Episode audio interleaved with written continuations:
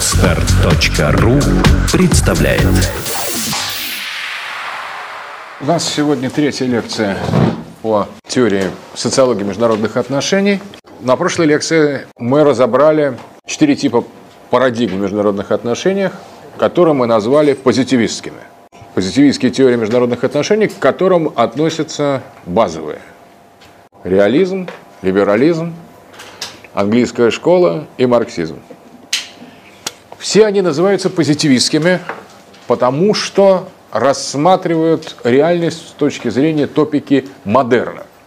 Давайте обратим внимание на эту топику. Это для социологов и для специалистов международных отношений, политологов, философов является принципиальным.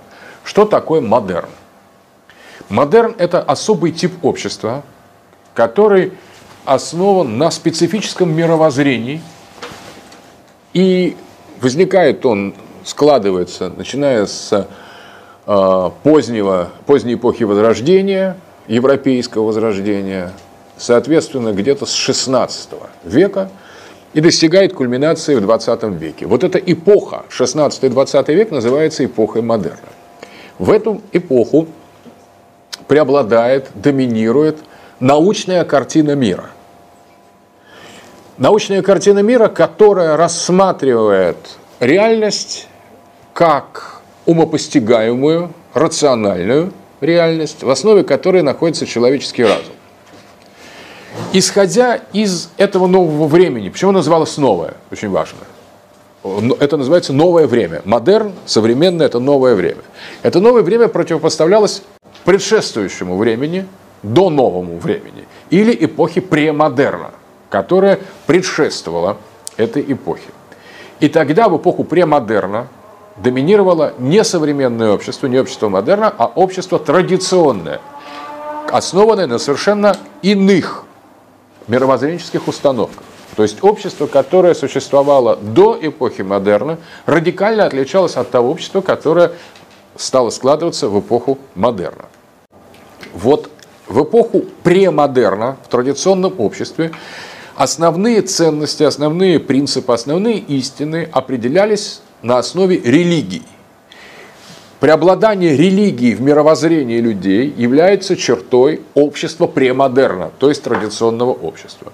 Оно основано на божественном откровении, на единстве церкви и государства, на религиозном образовании и на подстраивании представления относительно внешнего мира, природы реальности, Вселенной, космоса, человека, общества, исходя из религиозного откровения. То есть мы имеем дело с религиозной картиной мира, которая определяет общество премодерна. Это общество премодерна можно описать следующим образом, с помощью треугольника. С помощью треугольника, во главе которого находится Бог, который является творцом мира, Бог, единый Бог.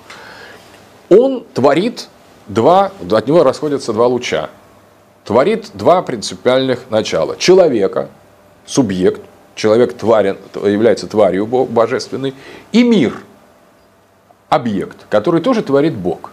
Так вот, все мировоззрение эпохи премодерна основано на том, что такова реальность. Как мы можем, человек может познать мир? Между миром и человеком есть некоторая опосредующая инстанция. Это Бог-творец, который создал одного и другого. Поэтому человек, постигая Бога, постигает причину мира. И нет никакой более высокой науки, нежели богословие. Постигая самого себя, как Творца, как твари Бога, человек, постигая себя как тварь, постигает Творца. Постигая Творца, он постигает того, кто сотворил внешний мир, реальность вокруг него. Поэтому человек постигает с закрытыми глазами. Это Платин говорил, традиционный философ. Постижение с открытыми глазами не дает нам знания. Знание можно получить только закрыв глаза. То есть познав самого себя. Познав самого себя, можно познать своего Творца. Познав своего Творца, человек постигает весь мир, который является произведением этого Творца. Таким образом, общие меры между индивидуумом, человеком, и внешним миром, космосом, можно найти вот эту общую меру не между ними непосредственно, в этой нижней грани, где объединяет основание нашего треугольника, а через посредством божества. Вот приблизительно такая модель доминировала в религиозном мировоззрении и лежала в основе не только научной картины мира, потому что тогда тоже была наука, но она была богословской наукой, религиозной наукой, и была связана с постижением божества. Теология и религия была главной, а остальные науки обслуживали ее, эту религию. Но также это проецировалось на политику, обратите внимание, отсюда идея священной Римской империи, например, или священной империи, потому что политическая организация мыслилась как творение Бога. Точно так же. Э, церковь, как институт, в центре которого лежит Бог, стоит Бог, э, государство как институт политический, в центре которого стоит церковь, а в центре которого Бог. Отсюда вот идея излияния вот этой божественной благодати через разные инстанции, через священство церковь, через государственных деятелей на весь мир – Таким образом, и международные отношения в эпоху премодерна, в эпохе традиционного общества, они были окрашены религиозным началом. Ну, отсюда столкновение, например, крестовые походы. Три первых крестовых похода, которые были организованы католиками против мусульман за контроль над Святой Землей, Иерусалимом, громом Господним.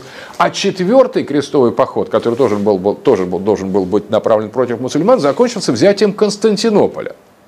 Казалось бы, почему христиане-католики взяли Константинополь, христианский город, и почему они разрушили храм Христовый, э, разорили храм Святой Софии, почему там устроили совершенно непотребные действия? Почему? Потому что на самом деле жители Византии католики считали еретиками, а жители Византии считали католиков еретиками. Западное и восточное христианство друг друга анафематствовали в 1054 году, и поэтому взятие Константинополя – рассматривалось крестоносцами в четвертом крестовом походе как легитимное, легальное политическое действие, связанное с тем, чтобы покарать отступников, еретиков.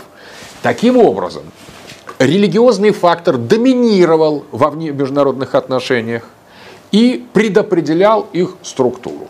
Потому что сама картина мира, с которой оперировала эпоха премодерна, с которой оперировало традиционное общество, было основано на а, представлении о принципиальном и преобладающем значении религиозного фактора. Это вот картина мира премодерна.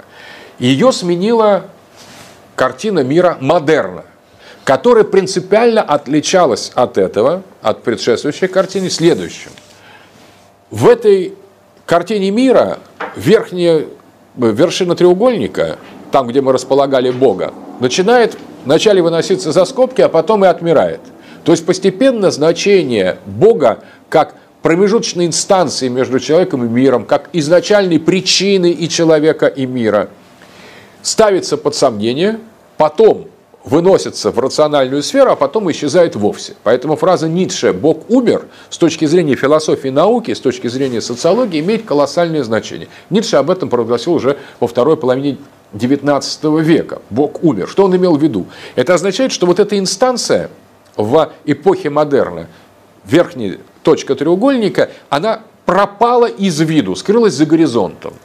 Неважно, э, была, была ли она признана откровенно как в атеизме несуществующей, или просто рассматривалась как некая рациональная причина, кауза, как в случае деизма. Это, э, деизм – это такая философия, которая признает Бога, но считает, что он не, непонятен, что это чисто рациональная гипотеза, которая говорит о причине существования.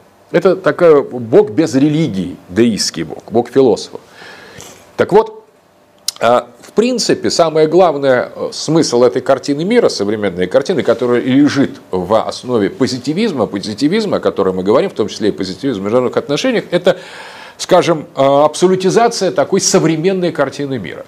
Так вот, э, представление об этой картине мира можно получить, исходя из остаточного принципа. Представим, что в нашем треугольнике убрали инстанцию Бога. Кто у нас остался? Человек и мир, субъект и объект. Вполне всего это отразил французский философ-просветитель Рене Декарт – Рене Декарт, и поэтому это называется еще картезианский, он картезиус, по латыни писалось его э, имя. Рене Декарт, картезиус – это картезианская система э, мировоззрения или картезианская картина мира.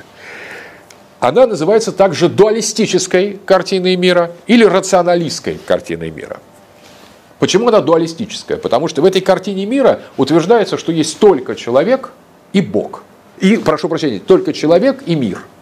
Только субъект и объект. И человек есть познающий, активный, носитель активного начала, а мир есть противостоящий ему костный объект. И между ними нет никаких других отношений, кроме как познания и противостояния. Отсюда Фрэнсис Бэкон, тоже теоретик этого нового времени, говорит, что теперь задача человека завоевать природу, подчинить себе природу. Это означает то же самое, что познать природу. Подчинить и познать – это строго одно и то же – то есть задача научного мировоззрения – это поставить субъекта над объектом.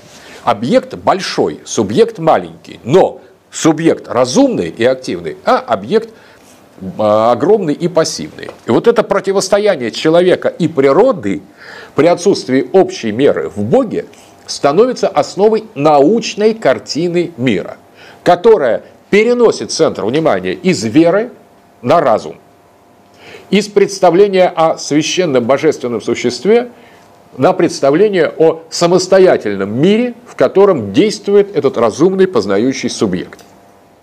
И еще это называется субъект-объектной топикой. Что значит топика? Топика – это некая карта, только карта интеллектуальных идей. Это некоторая схема, на которой можно отмечать различные положения различных предметов, вещей, явлений, но также и идей. То есть это карта идеального мира, топика – от греческого слова «топос». Так вот, в этой интеллектуальной топике нового времени доминирует субъект-объектное отношение. При этом существует несколько версий того, что является первичным в этой топике. Одни философы утверждают, что первичным является субъект. Это приводит к субъективному идеализму, к солипсизму и утверждение, что изначален лишь человеческий субъект – или человеческий разум. Это вот кантианская модель. Когда об объекте сказать ничего нельзя, все свойства объекта, как вот у Канта или особенно еще у Беркли, переписываются объектом со стороны субъекта. То есть вот одно из решений. У нас есть дуаль, дуализм картезианский, и мы теперь говорим, что первично.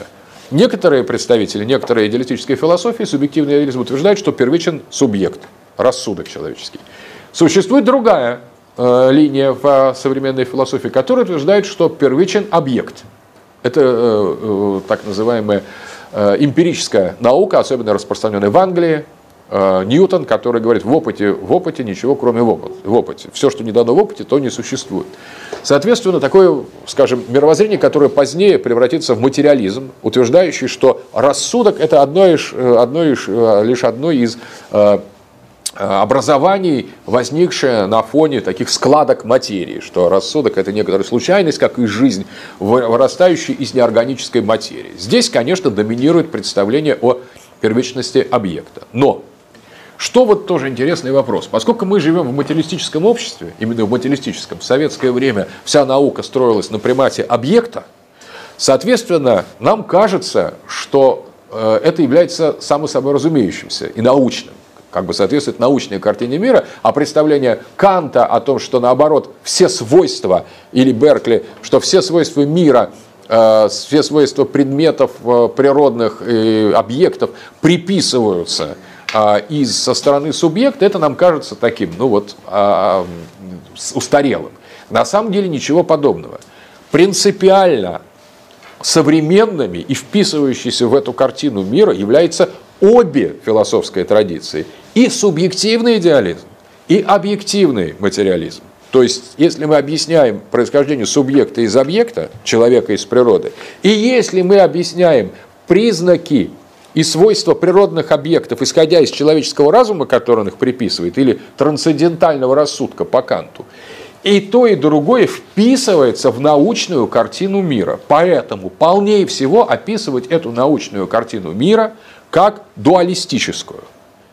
Это ее принципиальное свойство. Что значит дуалистическое? Значит не тринитарную, не троическую.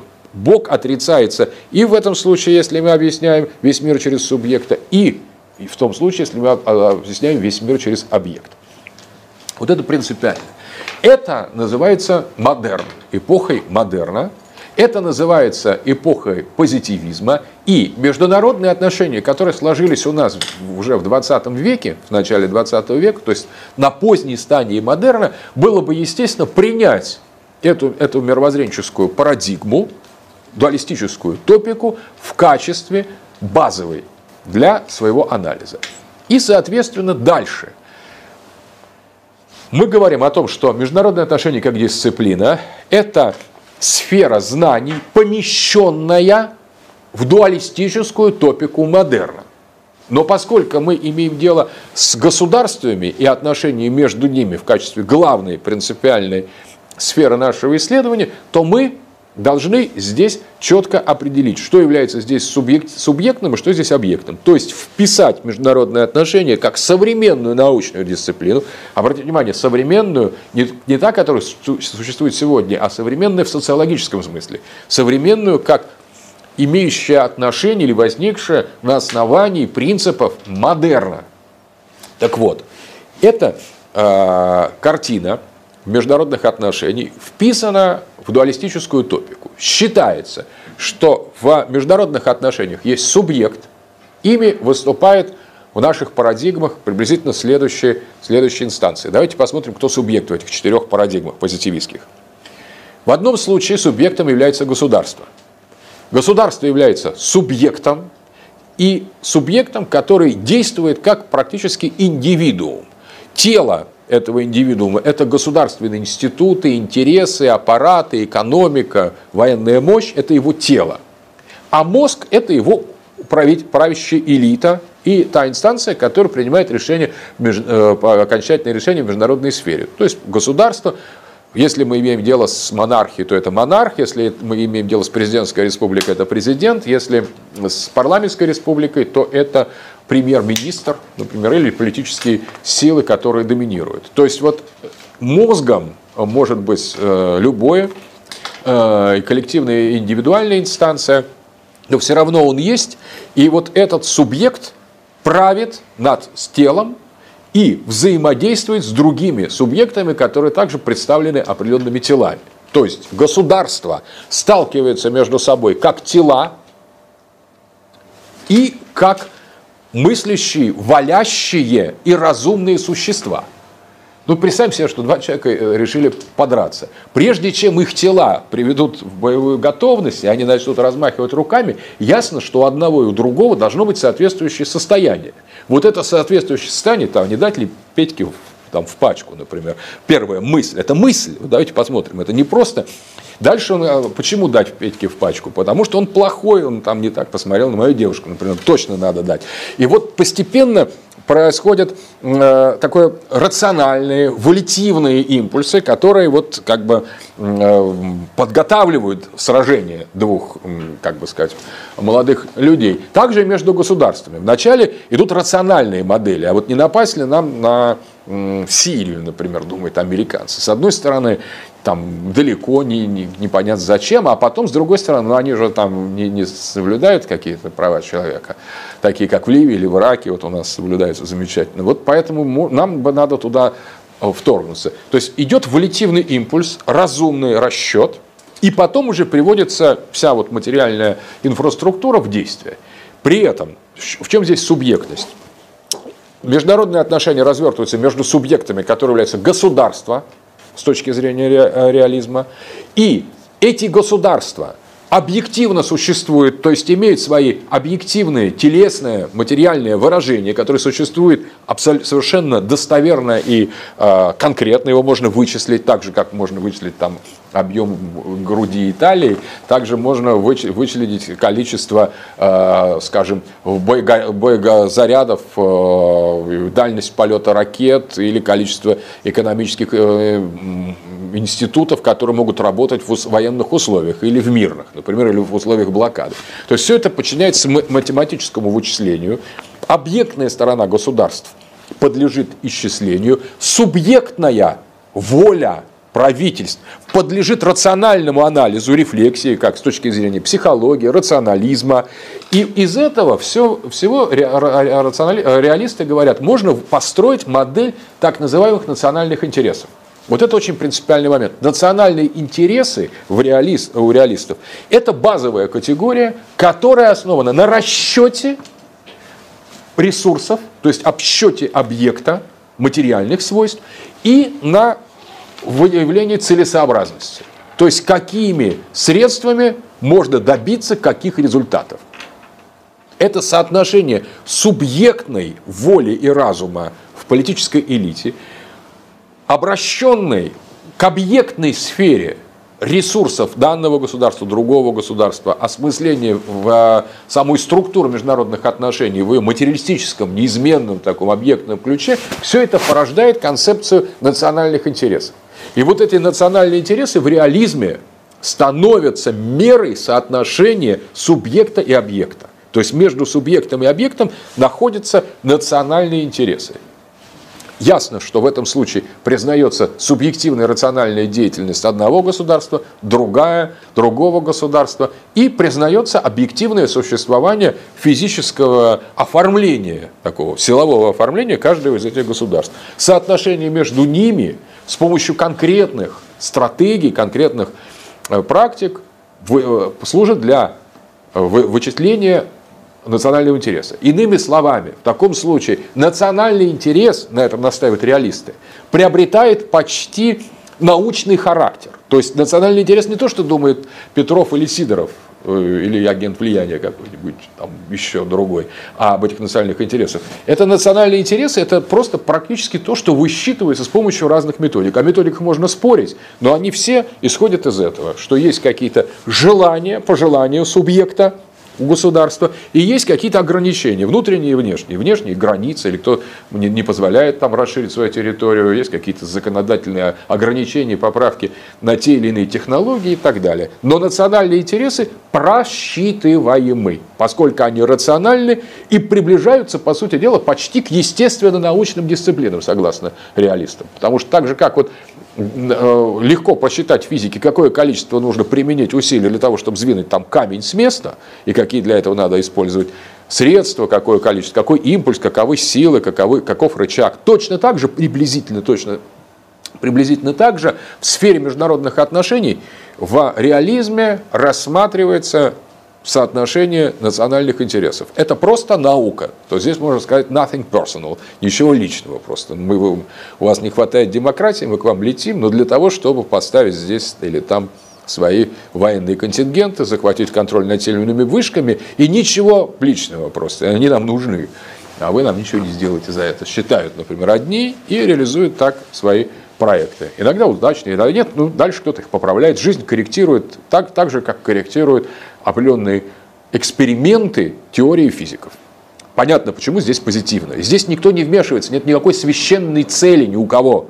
Просто есть интересы одного государства, есть возможности, есть интересы у другого, есть возможности. И вот эти национальные интересы находятся в состоянии конфликта. Конфликт этих интересов – естественная среда международных отношений, которая постоянно уравновешивается, балансируется. Кто-то усиливает свой потенциал, кто-то э, ослабляет его и так далее. Вот почему эта парадигма является позитивистской. И вот почему она является современной парадигмой э, международных отношений. Реализм – это современная позитивистская модель э, международных отношений, парадигма. Соответственно, здесь нет Бога, нет религии, Здесь нет, по сути дела, ничего того, к чему стоило бы или можно было бы апеллировать для того, чтобы найти инстанцию, ради которой не, со, не осуществлять того или иного действия своих национальных интересов. То есть здесь национальные интересы являются ну, как бы абсолютными. Они очень рациональные, они просчитываются механически, но просчитавшись, они становятся почти объективной реальностью, так же, как закон всемирного тяготения. Так считают реалисты, их представители Кар, Моргентау, крупнейший. Вот это одна из версий, мы немножко уже о ней говорили, о реализме. Вторая версия, либерализм. Это тоже позитивистская модель, тоже современная, но она э, тоже действует в рамках субъект-объектной топики и признает объективное существование государств, субъективную э, волю элит, но это направление, больший акцент либерализма ставит на субъективную сторону э, процесса международных отношений. И тогда появляется самый главный критерий либеральных теорий международных отношений – это учет политического режима, а конкретно демократии. То есть учет политического режима с точки зрения реалистов малозначимая вещь. То есть отношения между монархией и республикой все равно с точки зрения реалистов будут строиться исходя из интересов монархии и республики. Даже, кстати, вот пример реалистского отношения. Альянс Америки и Саудовской Аравии. США демократическая страна, которая пылинку замечает, если кто-то, какой-то гей-парад, там, не дай бог, кто-то выступит против прав, прав геев, немедленно человека хватают, сажают лет на 10. И в это время у их главного партнера на Ближнем Востоке, Саудовской Аравии, по пятницам отрубают руки, женщинам там запрещено, там, если ресница видна, все, ее могут сжечь немедленно, просто ее закутывают в черные а, одежды, сажают там где-то за, за три или четыре покрывала, и со своим братом она может потом говорить только спиной и каком-то особом таком шипящем языке, не дай бог, чтобы его не как-то не, не пробудить в нем чего непонятно. Вот в такой совершенно недемократической стране у Америки прекрасные отношения просто. И нефть идет, и взаимные контакты, и финансирование, инвестиции. Там нет там прав человека вообще не валялось сроду, там ни одного человека это никого не считают, только э, там как бы исполнение религиозных моделей. И для американских реалистов в этом нет никакой проблемы, потому что это союзное э, США государство, союзное, оно э, позволяет США реализовывать свои национальные интересы, позволяет. Все, прекрасно, достаточно, этого достаточно. То есть режим не имеет значения. Вот это очень важно. Это принцип реализма. Политический режим не имеет значения. Любое государство будет две демократии между собой, если вступят, найдут какое-то противоречие, будут воевать. С, э, с э, монархизмом можно демократиям поддерживать отношения спокойно, с религиозными фанатиками, черт знает с кем, лишь бы это соответствовало национальным интересам. Это реализм. Ничего персонального. Теперь дальше. Либерализм.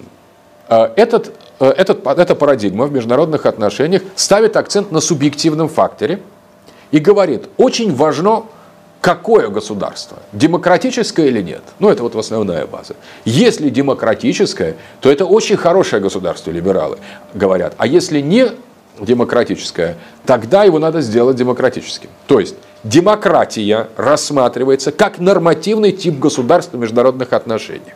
Второй принцип либерализма – Демократии с друг другом не воюют. Это главный закон, на котором настаивают либералы. И, соответственно, если мы имеем дело отношения в международной в сфере между двумя демократиями, это одно, утверждают либералы. А если нет, то это другое. И предполагается, что весь мир должен и может стать демократическим, это называется процесс демократизации, тогда не будет войн, тогда не будет государств, и тогда нравственное, субъективное, мирное, субъектное начало полностью подчинить себе телесный материальный мир. То есть в данном случае речь идет о том, а, что субъект победит объект. Реалисты считают, что субъект и объект сосуществуют, а вот либералы говорят, есть такая возможность, когда мир будет гражданским, когда вместо государства придет гражданское общество. Идея гражданского общества – это и есть идея демократии и распространения гражданского мира – гражданского пацифизма – это либеральная модель международных отношений. Она тоже вписывается в теории э, модерна, потому что здесь тоже нет Бога. Демократия – это не божественная реальность, это обустройство человечества. Но человечество основанного на разуме, на своем разуме, а не на своем, скажем, балансе эгоистических интересов. Реалисты говорят, международный порядок складывается из столкновения эгоистических интересов разумных волевых носителей этих интересов, государств. Либералы говорят, может это и так, и мы все это признаем, что есть и телесная, и духовная составляющая, субъект и объект, но тем не менее, суб, э, субъектом является рациональное, пацифистское, демократическое мышление, которое показывает, что торговать друг с другом лучше и выгоднее, чем воевать, еще и гуманней, а преграды, которые на этом пути есть, из объектного мира должны быть постепенно преодолены и могут быть преодолены как границы, разделяющие одно государство между другими. Подсюда вытекает, что либеральная модель лежит в основе глобализации. Раз, является модерном. Два, пози- признает позитивистскую топику субъекта и объекта, и субъект и объект могут быть просчитаны, но уже не национальные интересы, а интересы демократизации в глобальном масштабе, ну вначале в региональном масштабе, потом все более и более в широком, является главной нормативной целью и парадигмой международных отношений в либерализме. Другой подход, тоже парадигма модерна, но смотрите, как по-другому сконфигурировано отношение субъекта и объекта. Здесь субъект, как рациональный человеческий субъект, именно рациональный, не божественный, не мессианский, совершенно э, такой трезво расчетливый, торговый субъект, торгующий субъект, отсюда глобальный рынок, конец истории Фукуямы, смены, смена из закрытия истории, потому что история – это столкновение государств с международной точки зрения, с точки зрения международных отношений. История – это история войн и, мирных периодов между ними. Так Фукуяма говорит, вся эта история заканчивается, потому что больше не будет войн. И тогда будет только одна торговля. Соответственно, рационально-торговое значение э, сознания побеждает воинственное сознание, и либералы одерживают победу над реалистами в международных отношениях. Но, тем не менее, это тоже рамки модерна. Теперь дальше. Третье. Лондонская э, английская школа, английская школа э, международных отношений. Это парадигма промежуточная, ну уже, наверное, понятно, которая говорит, что есть субъекты, и они такие же субъекты, как государство. То есть в этом отношении совпадают с реалистами, представители английской школы международных отношений. Но совпадая с реалистами, что субъектом является национальное государство, они постулируют в отношениях между этими государствами не произвольную анархию, каждый за себя, а некую социальную систему. Соответственно, здесь фактор э, такого самостоятельности сохраняется индивидуумов, но добавляется фактор э, социализации этих государств в процессе того, что мы называли, называли Society of the States. Булл, как э, теоретик как раз э, английской школы, основатель, э, так приблизительно и утверждает. Здесь существует промежуточная модель, во всех отношениях английская школа с точки зрения своих выводов находится между э, реалистской и либеральной, соответственно, здесь есть большее значение идеалистического или субъектного фактора, нежели в Э, реализме, но меньшего, нежели в либерализме. Понятно. Здесь можно большего достичь переговорами, миром и торговлей или какими-то санкциями, но на самом деле все равно субъектами остаются именно эти независимые э, автономные государства, почти как у реалистов. Другое дело, что отношения между ними мыслятся как более системное Э, поле, нежели произвольное, хаотическое и состоящее, складывающееся из баланса сиюминутных сил, интересов и э, э, воли. Итак, последняя, четвертая э, модель позитивистская, она тоже является современной, потому что марксисты верят в существование классов. Они считают, что классы представляют собой и объективное явление, и субъективное явление. То есть пролетариат – это, с одной стороны, некоторое строгое, строго фиксирование состояния общества, связанное как раз с материей, и вот отсюда как раз один из марксистов, Лукач, говорил о том, что в пролетарии, в рабочем, материя, субъект совпадает с объектом. То есть это такой субъект, который имеет дело непосредственно с материей. Так вот, тем не менее, объективно существующий класс пролетариата и объективно существующий класс буржуазии. Эти два объективно существующих класса наделены разным субъективным сознанием, то есть имеют, представляют собой два разных субъекта и два разных объекта, которые находятся между собой в антагонистическом борьбе.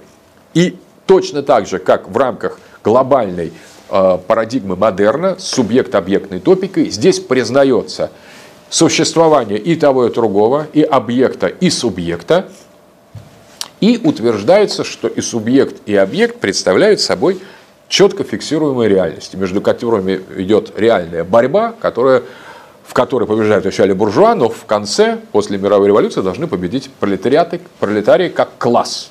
И эта победа является конкретной, материальной, четко, четко фиксированной. Значит, все четыре парадигмы, которые мы разобрали, классические парадигмы международных отношений, являются позитивистскими и принадлежат к эпохе модерна. Они вот все, что, о чем я говорил, полностью исчерпывают все возможности дискурса, то есть теорий построения анализов, дебатов, споров, экспертных оценок, методов исследования и изучения международных отношений, потому что есть статистические методы, теоретические методы. Статистические методы, ну, например, фиксируют количество конфликтов в той или иной зоне мира. Там более сложные квалитативные методы, они описывают э, качество этих конфликтов, где идет междурелигиозное, например, межнациональное, экономическое.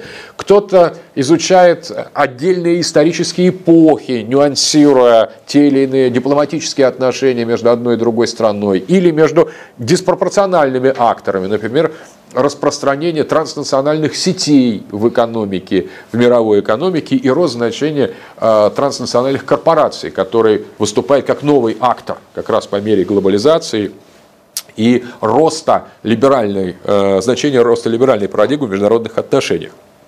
Так вот, вот эти четыре парадигмы, они полностью покрывают собой все типы дискурса международных отношений. Научного, аналитического, теоретического и практического. Потому что на них построено большинство политических решений, анализов. Есть люди, которые изучают национальные интересы, есть люди, которые продвигают демократию, есть люди, которые исследуют перипетии классовой борьбы в глобальном обществе, есть люди, которые говорят о процессе социализации государств. Вот, пожалуйста, четыре направления в классической теории международных отношений, связанные с модерном. И, казалось бы, вот это мы изучали, и хорошо. И сейчас дальше бы применили бы к этому социологический метод, и наша дисциплина так бы и продвигалось. Это, конечно, все правильно, и приблизительно так оно и есть, но дело в том, что модерн закончился. Это, может быть, не очень хорошая новость, а может быть, наоборот, очень хорошая, не знаю, кому как, что это все в прошлом. То есть, как в свое время кончилось традиционное общество, основанное на религии, где вера в Бога была безусловным альфа и омегой любого построения. Почему там, например, надо начать войну? Потому что Бог. А почему там не надо? Что Бог запретил. Почему надо таким-то, таким-то э, слоям населения там, отдать землю? Потому что земля Божия. Или не отдавать, потому что земля принадлежит правящему классу. То есть э, Бог как аргумент в традиционном обществе был доминирующим мировоззренческим аргументом напрямую, но это же совсем грубо говорю, либо косвенно, через систему богословских обоснований, которые имели свою институциализацию, свою сложную э, юридическую базу и так далее. Но все право было божественным правом в начале, а потом уже человеческим. И человеческое было вообще рассматривалось как какое-то то, что требуется соблюдать исключительно потому, что оно исходило из божественного. Теперь модерн все наоборот стало человеческим. Все право, все было построено на основании рационального э, эксперимента, все было, а, а, должно было иметь четкий совершенно рациональный подсчет, все стало человеческим, все стало разумным, все стало научным, все стало субъект-объектным, без всякого бога был субъект, был объект, и они друг с другом вступали в разные отношения. Ну и это тоже закончилось, точно так же, как закончилась религиозная цивилизация. Модерн – это позавчерашний день. В каком смысле, вы скажете? В каком смысле? Как же так? Позавчерашний день. А где же мы живем? А вот это интересный момент, что мы живем в переходном состоянии, состоянии транзиции, транзитивном состоянии, переходном, фазы, в момент фазового перехода между модерном и, кто знает? Слышали про постмодерн? Представляете, что это такое? Или так? Значит, теперь несколько слов про постмодерн. Постмодерн – это не просто постмодернизм, это не Сорокин и Пелевин, как представители э, художественной литературы или фильмы Тарантино. Есть постмодернизм, но постмодерн – это социологическая парадигма, которая столь же отличается от парадигмы модерна, как сама парадигма отличалась от парадигмы премодерна. Что здесь происходит? В чем ее смысл? Дело в том, что если парадигма модерна с философской точки зрения абсолютно свято была уверена в существовании субъекта и объекта, даже если она по-разному распределяла первичность между этим, что первично, бытие или сознание, субъект или объект, могло быть по-разному. Кто-то говорил субъект, кто-то говорил объект, и и те, и другие попадали в модерн. Потому что условием попадания в мировоззрение модерна – это отрицание Бога. Если вы отрицаете Бога, значит вы современные, уже современные, все, молодцы. А другое дело, что вы выводите из чего? Себя ли из материи, как дарвинисты, из червячков, которые эволюционировали и стали такими замечательными людьми. Либо наоборот, вы считаете, что вот это весь внешний мир, ваша галлюцинация, мир как воля представления Шопенгауэра, например. Мир как воля и представление. Бога нет, все позволено, но это мой, мой мир, считает Шопенгауэр. Я созда- творю его через волю и представление. Два свойства субъекта – воля и мышление. Я представляю мир, а наделяю это представление своей волей. И вот он становится вот таким вот. Здравствуйте, я Шопенгауэр. И, соответственно, вторая модель. Главное, Бога что нет. Вот Бога нет, тогда можно и червячок, и Шопенгауэр. А вот если Бог, то мы попадаем в премодерн. Все, это мы становимся в другую парадигму попадаем. Так вот теперь, что интересно, происходит при переходе к постмодерну. И в этом самое веселое с точки зрения науки. Потому что нам говорят постмодернисты, философы постмодернисты, интересно, с Богом понятно, это действительно была чушь, они говорят, мы здесь с вами согласны с модерном. А откуда вы взяли, что есть субъект и объект? Вот это можете там с этого места поподробнее говорят постмодернисты модернистам.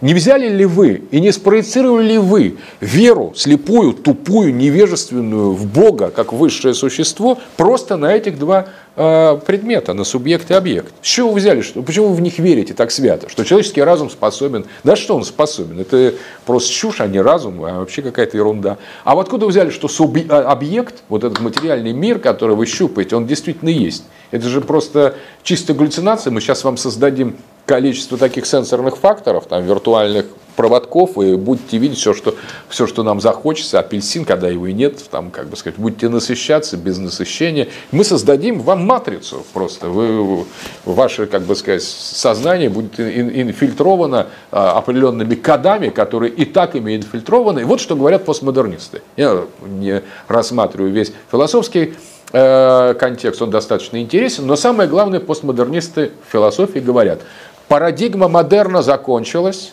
субъекта, объекта больше нет. Как нет? Это, а, а что же тогда есть?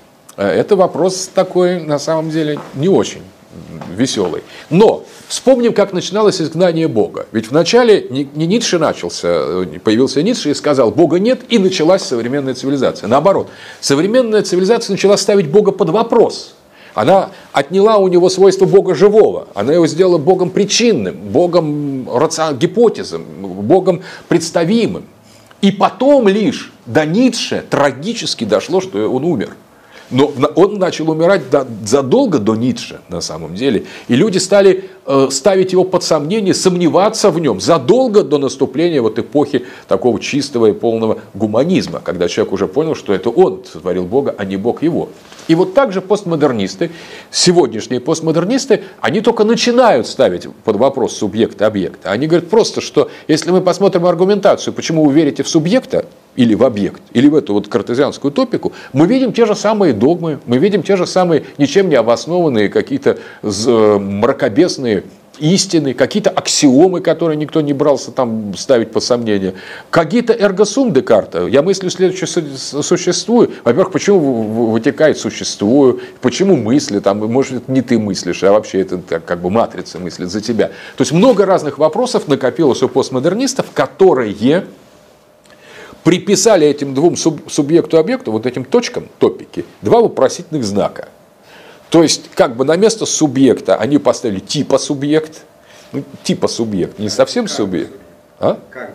Да, как бы субъект. Ну, типа того. Типа, типа как бы субъект, но может и нет. И на место объекта типа или как бы объект. Такие вот похожи на объект, вроде стол, а там черт знает, вдруг галлюцинация на самом деле. Это вот вдруг матрица. Отсюда такие фильмы, как «Матрица» очень хорошо, или «Экзистенция», например, «Игра», еще какие-то вот были целый ряд фильмов, которые это иллюстрируют. На самом деле это очень философские концепты, а которые показывают, как обстоит дело в философии. И вот философия в своих гуманитарных составляющих, и в первую очередь в философской, собственно говоря, среде, в социологии и в других науках с удовольствием двинулась в этом направлении и сказала, так, друзья, мы покидаем эпоху модерна и переходим в неопределенную топику, где субъект и объект более не являются жесткими достоверностями, где они поставлены под вопрос, и баланс и отношения между ними нам непонятен. То есть на самом деле этот субъект а, и этот объект – это некоторые наводки, некоторые коды, некоторые структуры, которые имплементируются в человеческое общество или куда-то, куда мы не знаем, в определенную среду, и тогда уже с двух сторон от этих кодов формируется псевдосубъект, псевдообъект. Представляете? То есть речь идет о том, что как было сложно э, изгнать Бога для того, чтобы создать двуполя, такую двойственную дуалистическую модель.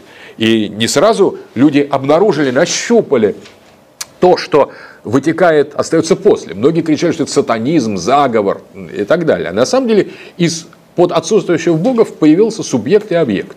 Так вот сейчас постмодернисты ждут, когда из-под отсутствующего субъекта и объекта выберется нечто иное. Текст, контекст, матрица, виртуальный мир, коды. Что-то, что формирует на двух сторонах субъект и объект, но предшествует им. Это вещь непростая, но это парадигма, которая уже в качестве такой принята в гуманитарных науках. И к чему она применена? А вот тут самое интересное, практически ко всему. Нет современной гуманитарной, социальной или политической науки, которая бы не имела бы раздел постмодернизма или постмодерна. Существует пост модернистская политика, биополитика, сетевая политика. Существует социология постмодерна, вот, например, жидкое общество Зигмунда Баумана. Вообще в социологии постмодерн стремительно развивается. Бурдье в значительной степени является постмодернистом. Мафисоли, в, полито, в, военной дисциплине кажется, что ну уж в военную сферу как может попасть постмодерн, прекрасно попадает. Есть такая Лури Андерсон, певица, э, такая истеричная, э, первертная женщина, э, авангардистка, которая там устраивает перформансы, она полурок певица, полу Э, такая вот художница, которая катается э, по, по э, сцене, выкрикивает непристойные периодически, там, часа три может ругаться матом, просто вися за ногу где-нибудь там или за бок. Ну, в общем, осуществляет современное искусство, причем такие скандальные формы. И вот Лори Андерсон получила несколько лет назад контракт на то, что она будет этим заниматься на военной базе США где мыслители по разработке новых э, форм вооружений, новых типов оружия будут наблюдать за ее беснованием, за ее припадками, истерическими, наркотическими трипами и что-то свое соображать. По-моему, раньше времени сократился этот, оборвали этот э, э, контракт, но сам факт, что он был и что этим люди думают, соответственно, означает, что происходит имплементация, внедрение постмодернистских практик и стратегий в самые рациональные, разумные военные э, проекты США. Также существует теория хаоса Томаса Мана в военной сфере, когда э, раньше он утверждает, что военное искусство было связано в эпохе модерна с завоеванием и подчинением государства, территориальной аннексией, установлением контроля над стратегически важными центрами, а военное искусство постмодерна должно управлять хаосом. Когда нету такого завоевания, нет никакого порядка, нет никакого присоединения и аннексии этого государства, а где просто разрушается нечто, и вот агонизирующие обломки, например, государства, создают некоторую, складываются в некоторую систему. В частности, то, что происходит сегодня в Афганистане, в Ираке, в значительной степени в Ливии представляет собой имплементацию военной стратегии хаоса. Это постмодернистское военное искусство. Томаса Мана. В журнале «Параметр» он в 1992 году написал о текст, программный текст о управлении с помощью хаоса. То есть это вещь вполне уже рациональная. Мы думаем, для нас это какие-то горизонты, для нас это искусство, для нас это почти провокация определенная, а западный мир – уже начиная с, там, с 70-х годов точно, спокойно, методично, шаг за шагом, за философами, за социологами, за политологами, переходят к этому постмодерну, к новой парадигме. И, соответственно, мы перелистываем страницу, мы имеем дело уже на сегодняшний момент с очень мощной номенклатурой постмодернистских теорий международных отношений. которые представляют собой не какие-то первые э, попытки применить постмодернистскую модель к международным отношениям, а уже развитые школы, которые попадают в понятие постпозитивизма. Таким образом, мы, пройдя так просто предварительно познакомившись с классическими теориями международных отношений, с четырьмя парадигмами, которые сами по себе могут занимать, конечно, очень много времени изучения их. Это очень глубокие вещи. Каждое из этих направлений имеет своих авторов, свои школы. Мы подробно не будем об говорить. Но для того, чтобы познакомиться с общим содержанием курса, надо, конечно, посмотреть и еще на ту часть, которая нам предстоит. Мы дублируем наш курс тем, что существует, оказывается, еще и постпозитивистские в целом постмодернистские теории международных отношений, которые уже действуют в абсолютно новой топике. Интеллектуальной топике в топике постмодерна, когда субъект и объект не обеспечены, не гарантированы, поставлены под знак вопроса. И вот этот постмодерн – это не просто искусство или шутка, это вторая половина теории международных отношений, с которыми имеют дело научное сообщество.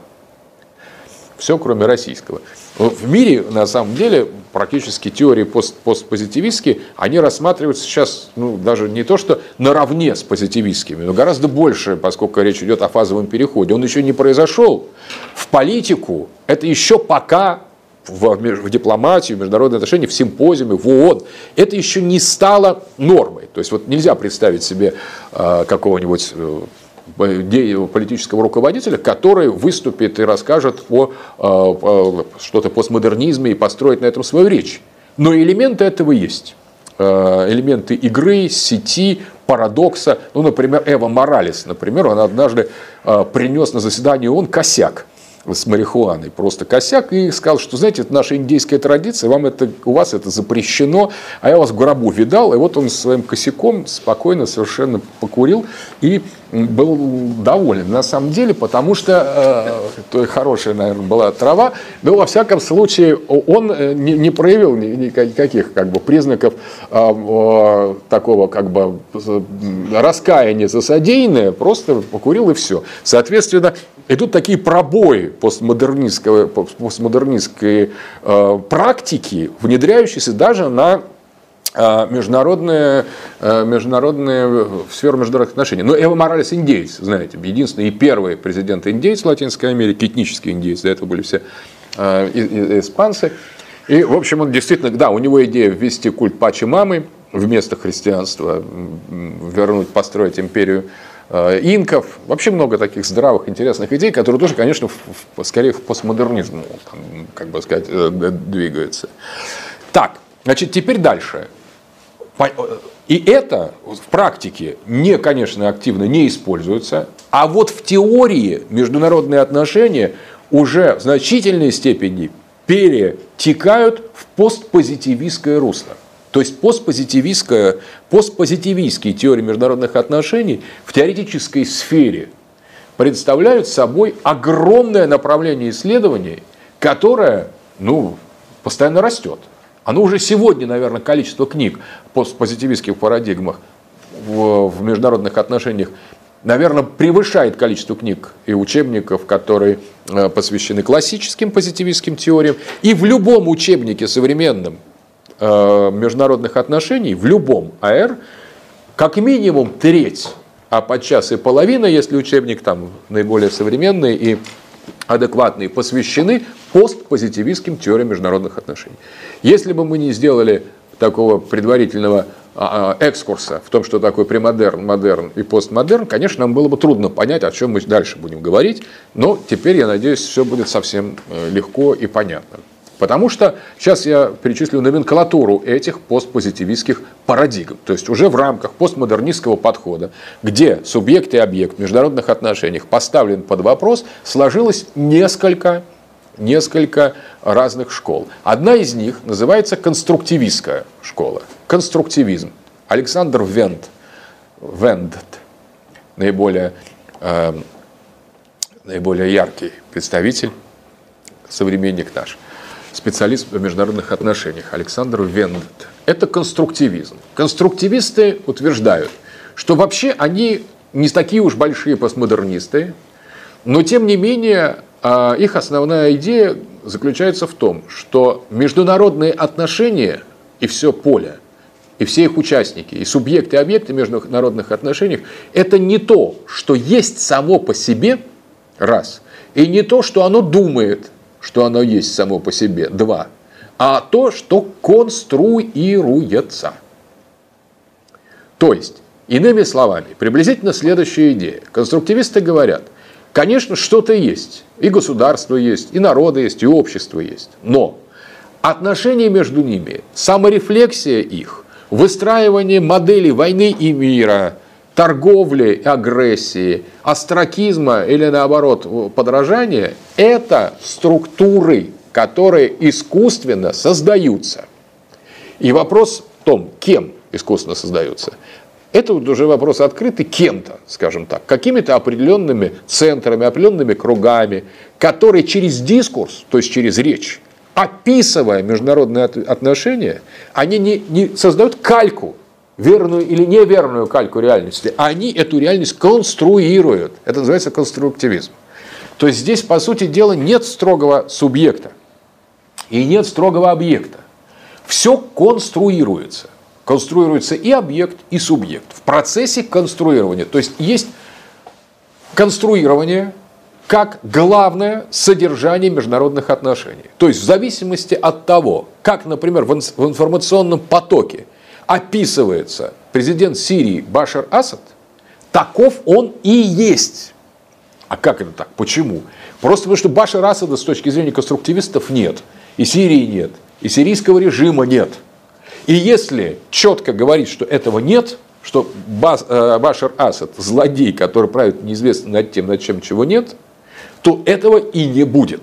Просто потому что он не будет признан ни на правовом уровне, ни на политическом уровне. Не будет, и все. То есть тот, кто управляет дискурсом, тот управляет, управляет реальностью. Конечно, сегодня мы видим только фрагментарно использование подобных конструктивистских моделей в информационной борьбе, в пропаганде. А Путин говорит, нет, есть Башар Асад, и Сирия есть. Есть суверенное государство Сирия, есть законно избранный президент. И что вы здесь делаете, американцы там, и наемники из арабских стран? Путин свою конструирует реальность с Сирией, с Башаром Асадом. Сегодня пока мы еще видим ясно, кому это служит. Это просто пропаганда. Американцы хотят одного, поэтому про свою а, историю нам рассказывают, нарратив. Русские хотят сохранить свою военную базу, и что-то у них свое представление там о Сирии. Мы свой нарратив, свою историю рассказываем, между ними они не совпадают. Но мы еще полагаем, когда мы так рассматриваем, что есть какие-то русские, как точно существующие, скажем, и субъект, и объект, есть американцы. А вот конструктивисты говорят, а давайте более внимательно посмотрим. Вот кто-то говорит, и вот кто говорит, он это и создает. А если этот перестать говорить, если перестать транслировать э, этот дискурс, конструктивистский дискурс, то и этого не будет, и того не будет. Оказывается, и Сирия не та, и Башар Асад не тот, и Россия не та, и Америка не та. Может быть, Америка есть не что иное, как дискурс об Америке. Дискурс, то есть какая-то информационная линия. Это глубже, чем просто использование создательной лжи в пользу в своих собственных интересах. Почему? Чем, э, почему это не ложь, конструкция дискурса? Потому что э, ложь предполагает веру в существование объекта и референциальную теорию истины, что есть объект, один какой-то, есть субъект, его знак, и между ними установлено четкое отношение, правда, ложь. Но как только мы начинаем внимательно исследовать теорию истины, оказывается, что референциальная теория истины, классическая логика Аристотеля или, скажем, позитивистская модель строгого соотношения одного с другим несостоятельно даже с точки зрения аналитической философии. Ранний Витгенштейн, который больше всего настаивал на этом соотношении субъекта и объекта строгого, он пришел к выводу, что этого ничего нет, и что существуют э, языковые игры как первичный факт начала языка. Таким образом, мы говорим о Сирии, о ее там плохом или хорошем президенте, вообще о существовании или несуществовании этой страны, на самом деле, как бы в пустом пространстве. И через этот дискурс создаем и себя, говорящих о Сирии, и Сирию, и врагов, которые будут утверждать э, противоположное. Но этих врагов ни нас самих, ни Башара Асада, ни Сирии не существует, как законченных реальностей. Это концепты, которые кто-то когда-то озвучил в дискурсе, кто-то когда-то проговорил, настоял, и внедрил. То есть это все аспекты конструкции. Вот это очень важно. Конструктивизм утверждает таким образом, что изменив дискурс о международных отношениях, это главный принцип, можно изменить сами международные отношения, потому что международных отношений, вне дискурса о международных отношениях не существует. Где-то формулу можно записать как базовую. Потому что самих международных отношений вне дискурса о международных отношениях не существует. Они рождаются вместе с этим дискурсом и в процессе этого дискурса, а не до него. Конечно, в этом конструктивизме мы легко угадываем философию структуралистов, которые утверждают, что существуют структуры, которые предвосхищают, предвосхищают нарративы или рассказы, воспроизводящие приблизительно одни и те же структуры в разном последовательности. Так, это конструктивизм. И, в общем, он в значительной степени выражает суть постпозитивистских моделей международных отношений. Дальше все остальные теории международных отношений, международных отношений, которые будем рассматривать в сегменте постпозитивизма, так или иначе обращаются к этому конструктивизму. Теперь, значит, э, критическая теория э, международных отношений. Э, Кокс,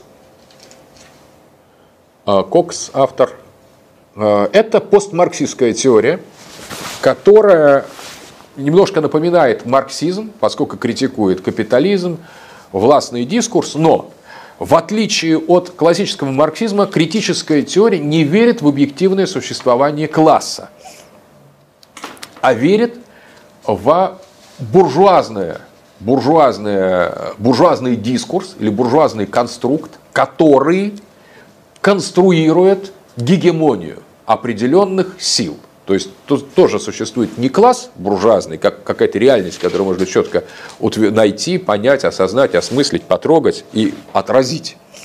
А существует некий гегемонический дискурс.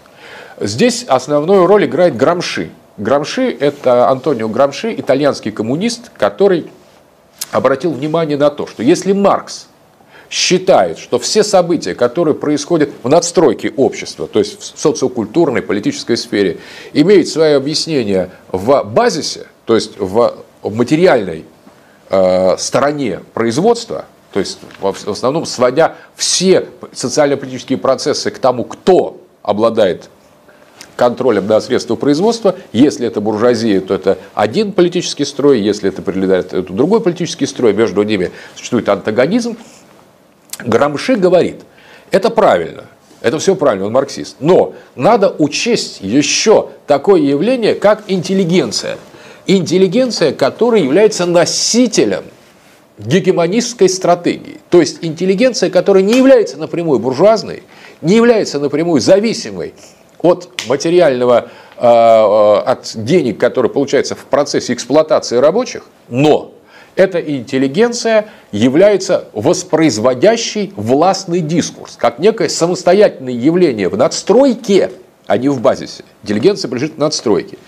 Но эта интеллигенция может и чаще всего в буржуазных обществах обслуживать буржуазию и транслировать буржуазный дискурс через свою культуру, через свои произведения искусств, через свою музыку, через э, свою эстетику, через свою поэзию, через свою литературу а может и встать на сторону пролетариата и транслировать контргегемонистический дискурс. И вот это основная идея Кокса, это идея организации контргегемонистского проекта, что существует властный дискурс, буржуазный дискурс,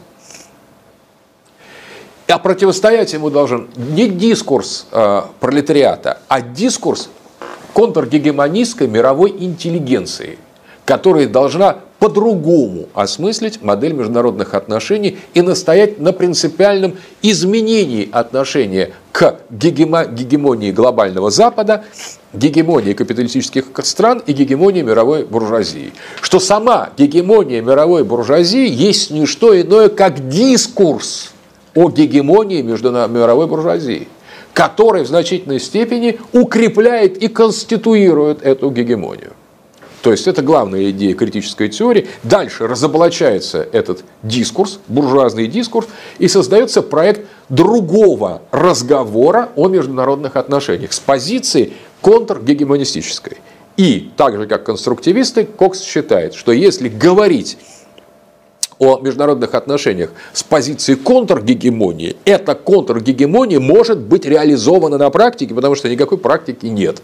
Потому что практика – это тоже дискурс о практике. То есть, если оспаривать доминацию Соединенных Штатов в мировой модели, э, оспаривать э, богатый север и говорить о негегемонистической структуре международных отношений, эта структура будет не гегемонистической, просто будет, поскольку она тоже связана с этим дискурсом. Это называется критическая теория. И дальше представители критической теории занимаются очень интересной вещью. Они берут любое высказывание представителя э, науки международных отношений и говорят, ну смотрите, это же явно нас программирует. Вот каждое высказывание, кто-то говорит, мы открыли такую-то закономерность, представитель теории международных отношений, любой, позитивистской подходит представитель критической теории. Это вы открыли, что нам здесь рассказываете? Это вы нас кодируете тем, что вы открыли. Вы просто навязываете нам, что государство – это акторы, например, и действуют в своих э, национальных интересах.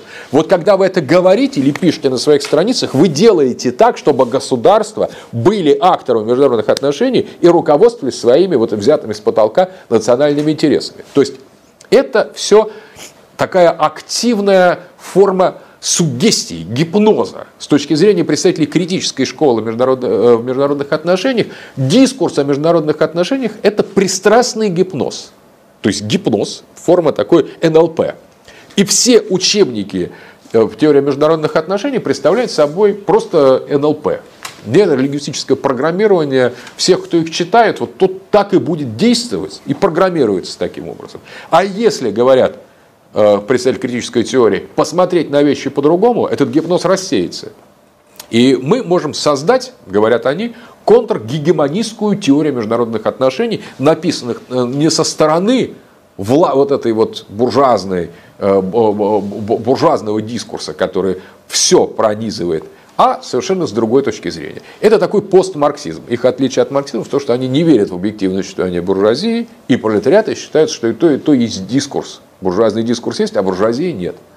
Пролетарский дискурс есть, а пролетариата нет. Но пролетариат, пролетариат мировой может возникнуть в ходе дискурса о нем. И возникает марксистская революция, когда э, миллиарды жителей Земли, которые, конечно же, не читали никакого капитала Маркса, даже те, кто его читали, его никто не понял. А если кто-то понял, очень небольшое количество людей, и они, по-моему, перестали быть марксистами. Ну или остались. Но это уже совсем другая история. Просто это абсолютно о другом. Но в Советском Союзе, например, вот ваши родители, наверное, уже нет, дед, родители, скорее всего, они вступали в Компартию. Вы что думаете, из-за Маркса? Ну, конечно, из-за Маркса, то если кто-то читал всерьез Маркса, его в партию не брали, его возили в дурдом. Люди, которые по-настоящему вступали в Компартию, в коммунистическую, конечно, знать никакого Маркса просто не знали.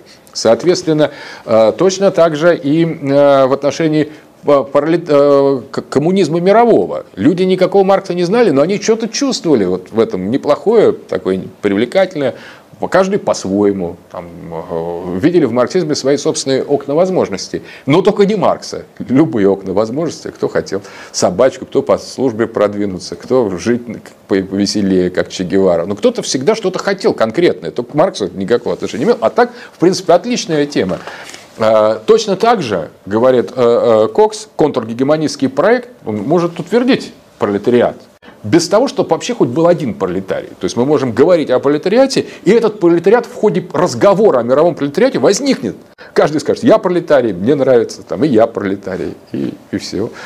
Я был очень э, удивлен из Бразилии, вернулся только что. Там были представители чисто расовых арийских учений, они были африканцы. Я думаю, как, как это может быть? Ну, говорит, мы духовно белые. Там. Ну и правильно, то есть духовно белые такие африканские арийцы. Очень симпатичные люди, кстати. Э, как, такое тоже возможно. Они морально себя отождествляют. Вот я белый. Что, скажешь нет, что ли? Ну, действительно, потом приглядываешься, может, и э, правда, может, да, дискурс, главный дискурс, да, совершенно верно. Так вот, значит, вот это вторая теория, критическая теория. Она более жесткая, контргегемонистская, Кокса. Далее, постмодернистская модель Эшли. Э, Роберт Эшли, теоретик постмодернистская парадигма в международных отношениях, она тоже очень похожа. Ну, вообще, в принципе, если мы парадигму поняли, дальше нам довольно понятно.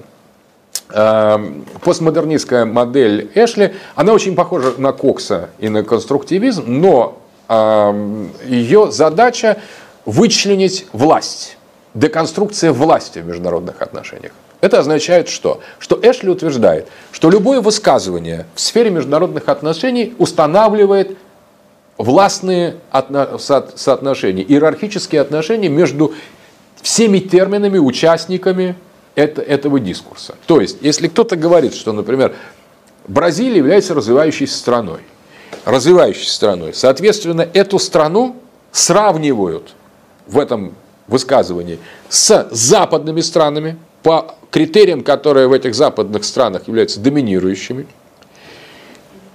присваивают западным странам принцип нормы и того, что должно быть, видит несоответствие Бразилии, ставит Бразилию под эти западные страны, и таким образом роль Бразилии в международных отношениях является догоняющей, подчиненной, ослабленной и в конечном итоге по модели мастер-слейв.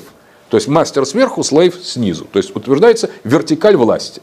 Отсюда возникает идея, что развивающаяся страна должна слушать развитую страну. В чем? Во всем. Значит, развитая страна, когда приезжает к развивающейся стране, она говорит, ну-ка давайте там вырубим сельву Амазон, амазонскую, потому что слишком много муравьев там бочи. Ну, а что должна сказать развивающаяся страна? Ну, сейчас поговорим с индейцами и вырубим, как дадим им какие-то другие места. То есть, это система мастер-слейв. Ты указываешь, там подчиняются. Там, ты говоришь, там слушают. Слушают как? Ну, иногда плохо слушают, иногда пытаются там уклониться, как любой раб, он пытается э, не выполнять э, утверждения. Но, тем не менее, система властных отношений в международной э, ситуации э, выстраивается именно таким образом. А если, а как может по-другому поступить? Ну, на, например, взять и постоянно сравнивать Бразилию Например, с гораздо менее развитой страной в Южной Африке, например, да, вот с, с Анголой, например. Если мы будем все время сравнивать э, Бразилию с Анголой, там же есть исторические преемственности, там и там на португальском говорят, тоже часть империи португальской, но в Анголе, конечно, дела стоят похуже, чем в Бразилии, а Бразилия свои самолеты строит. Давайте строить э, любой дискурс о международной политике Бразилии в сочетании с Анголой. И вы знаете, через некоторое время бразильцы скажут, что мы представители высшей расы, и мы здесь будем вам, ангольцам, э, которая развивающаяся страна, которая развивается в нашу сторону, указывать. Соответственно, постепенно в комплекс второстепенности пропадет и возникнет комплекс первостепенности.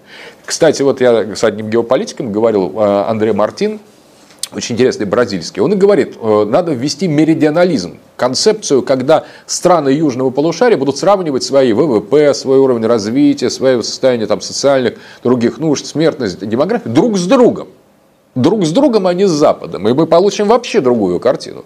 Вот приблизительно такой а, постмодернизм в международных отношениях, который говорит о том, что вот эти э, вертикальные иерархические модели, они на самом деле предопределяют структуру разговора о, в международных отношениях. Но здесь не столько классовый момент, как у Кокса, э, контргегемонический, а здесь просто деконструкция власти. Вот этот проект постмодернистских международных отношениях, это деконструкция властного дискурса. Что значит деконструкция? Это э, поиск в любом высказывании, даже претендующем на научность или теоретичность, определенного заказа, в частности, работы на те или иные властные инстанции. Дискурс есть власть. Тот, кто этот дискурс осуществлять. Дискурс – это высказывание. Ну, знаете, дискурс – это речь высказывания. Тот, кто произносит речь, тот уже устанавливает ряд, систем, ряд иерархических отношений. Ну, например, главное – это подлежащее, оно главное, сказуемому подчинено. А, а дополнение является совсем уже пассивной частью предложения, потому что они зависят от вот этих двух главных членов, от э, подлежащего и сказуемого. Дополнение уже строятся дальше. Ну, соответственно, точно так, как любое высказывание является иерархической, точно так же, когда мы сравниваем две вещи, мы волей-неволей обязательно приписываем им свойства лучшего и худшего, то есть выстраиваем между ними иерархическое отношение. Так вот, на, уровне теории международных отношений, утверждают постмодернисты, любое высказывание не нейтрально. Любое высказывание несет в себе властный иерархический потенциал, то есть организует члены этого высказывания, структуры, процедуры, глаголы, действия, подлежащие э, сказуемые дополнения выстраивает по определенной иерархической модели. И кому это служит? Глобальной доминации. Глобальной доминации властных инстанций, в частности, там, однополярному миру. Вот такой замечательный Эшли, который говорит, по сути дела, о деконструкции международных отношений, полагаю, что представители как минимум трех доминирующих парадигм являются просто такими интеллектуалами при власти, которые не, осуществляют не что иное, как просто пиар-заказ, что вся теория международных отношений есть такой глобальный, хорошо оплаченный пиар-заказ, в то время, когда лишь марксистская теория является попыткой э, так вот, мыслить более, что ли, э, эту ситуацию с другой стороны, со стороны угнетенных. Вот этот, да, постмодернизм в международных отношениях еще одна парадигма. Крайне интересный, популярнейший на Западе. И сегодня практически, наверное, невозможно встретить ни одного э, ни одного конгресса по международным отношениям, где бы не было представителей Эшли, где бы его фамилия не фигурировала, поскольку это совершенно новый ракурс на в дебаты, например, там, реалистов и либералов придает. Представляете, приходит такой постмодернист, когда спорят э, реалист и либерал.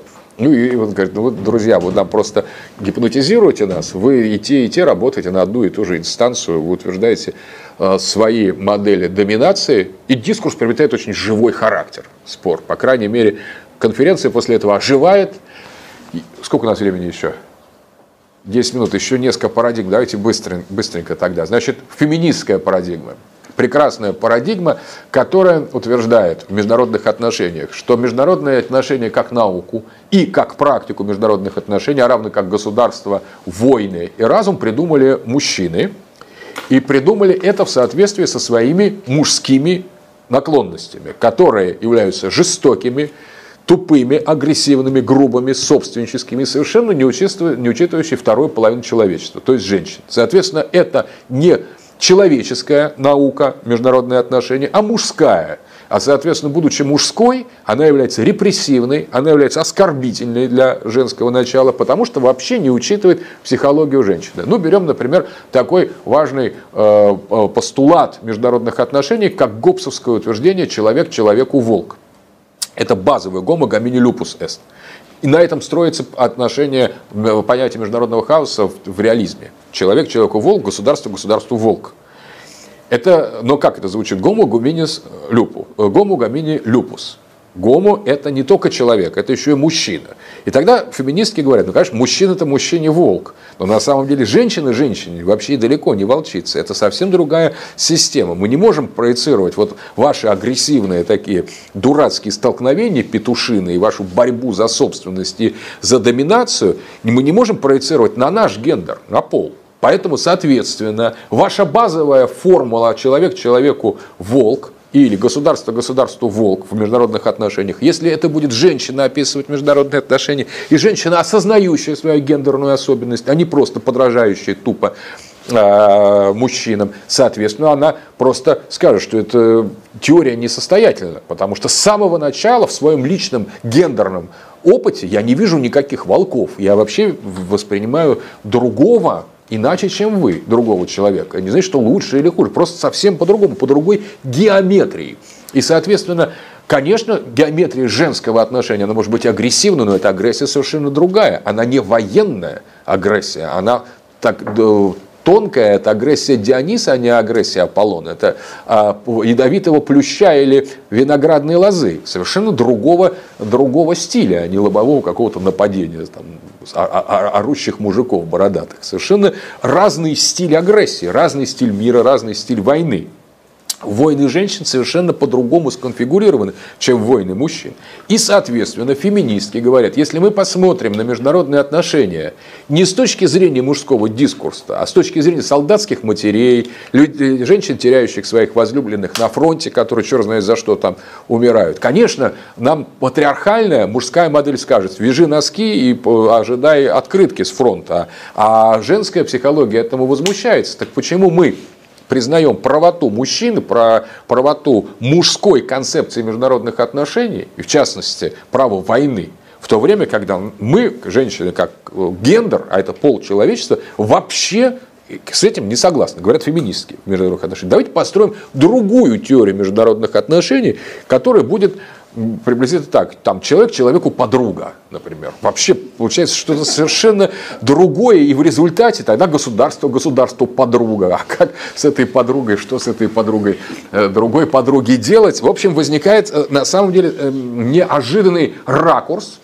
где а, такие, и когда имплементация этой модели международных отношений в, а, в практику идет, тогда возникает движение, кстати, матерей солдатских, там, солдатских жен, солдатских детей и дочерей. Возникает иной взгляд на систему международных отношений. В самих корнях вплоть до того базового отношения, которое существует вот в обществе. Ну и сразу много таких исследований о наличии гендерного фактора в международных отношениях. Один очень любопытный – Джон Батиста Донателло в своей книге переводит, он говорит, что вот роль женщин в ООН, на самом деле, ООН представлены, как правило, мужчинами. В ООН это представители стран, различных стран, которые, как правило, дипломаты мужчины. И вот представляете, там между ними постоянные конфликты, какие-то религиозные, кто-то находится в состоянии войны. И вообще они очень, такие как любые мужчины, самовлюбленные, самодовольные, эгоистичные, тупые, агрессивные, грубые существа, которые договариваться между собой не имеют склонности, если только они вот, ну, как бы следуют своим гендерным стратегиям. Они являются такими уже постмужскими, такими классическими посетителями гей-прайд. Соответственно, если они все-таки мужчины, то они заведомо относятся друг к другу агрессивно. Просто, особенно если между их странами существуют некоторые конфликты. И вот дальше вступает в дело аппарат секретарш ООН, которая, на самом деле, эти секретарши, общаясь с другими секретаршами, даже так не очень друг к другу относящихся государств, конечно, действуют друг с другом по другой логике. Между им нет такой вот жесткого дележки, нет такого жесткого наезда, нет вот этого чванства мужского. Они обходят тонкие острые проблемы, и возникает коммуникация. То есть они готовят встречи, приемы. Просто если бы туда посадить мужиков секретарей, то ни одного просто международного приема просто организовать было толком невозможно, потому что обязательно кто-то бы не ходил туда демонстративно, приходили в другое место. В конечном итоге деятельность он была бы парализована, никаких общих конференций произвести было невозможно, и все бы рухнуло. Если бы не женщины, секретарши, которые просто обходят эту угловатую сторону отношений между мужчинами и представителями своих государств. Ну, вот такой пример феминизма в международных отношениях. И, в общем-то, это хороший пример, как могла бы складываться международная ситуация, если бы женское начало более активно проявляло себя бы в вопросах дипломатии.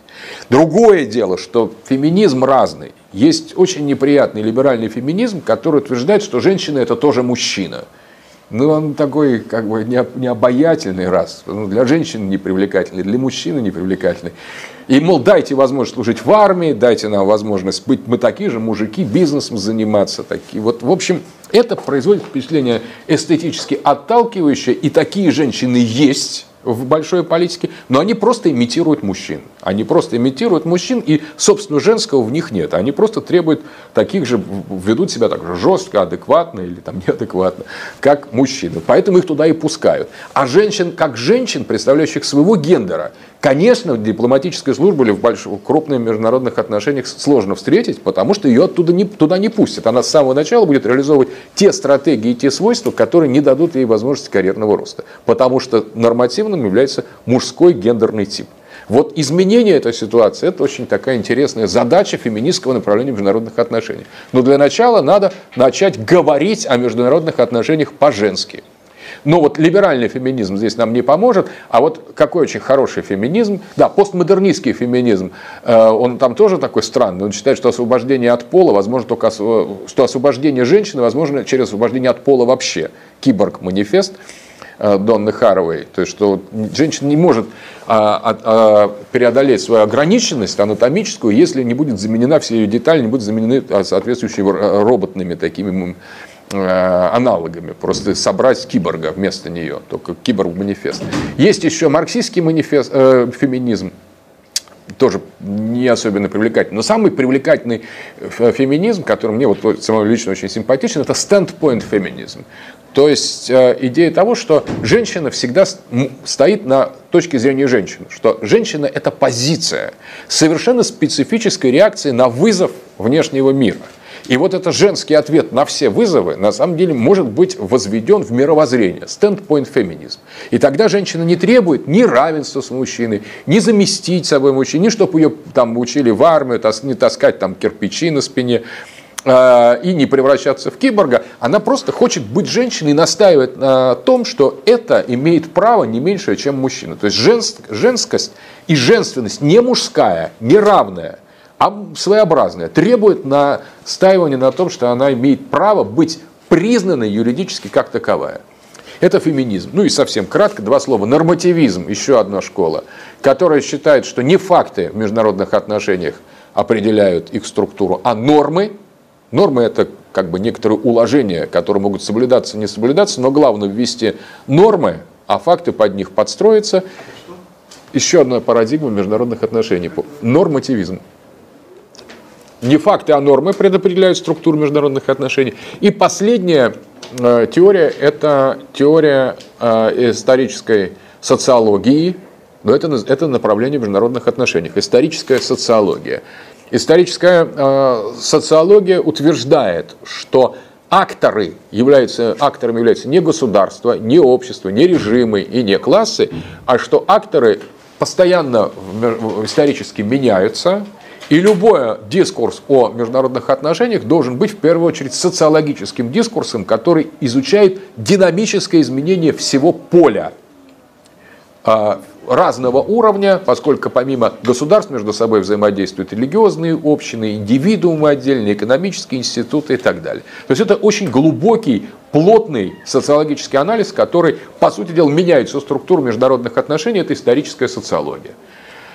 И последнее, что можно сказать, что все эти постмодернистские, постпозитивистские модели в международных отношениях, теории, они все строятся на социологическом анализе. Вот где можно развернуться социологии международных отношений. Мы видели, что было два входа социологии в классические теории, если помните, в, э, в лондонской школе международных отношений в марксизме, но уже в пост э, позитивистских моделях практически все эти парадигмы и теории они насыщены социологической методикой и легитимно входят в поле осмысления социологии международных отношений.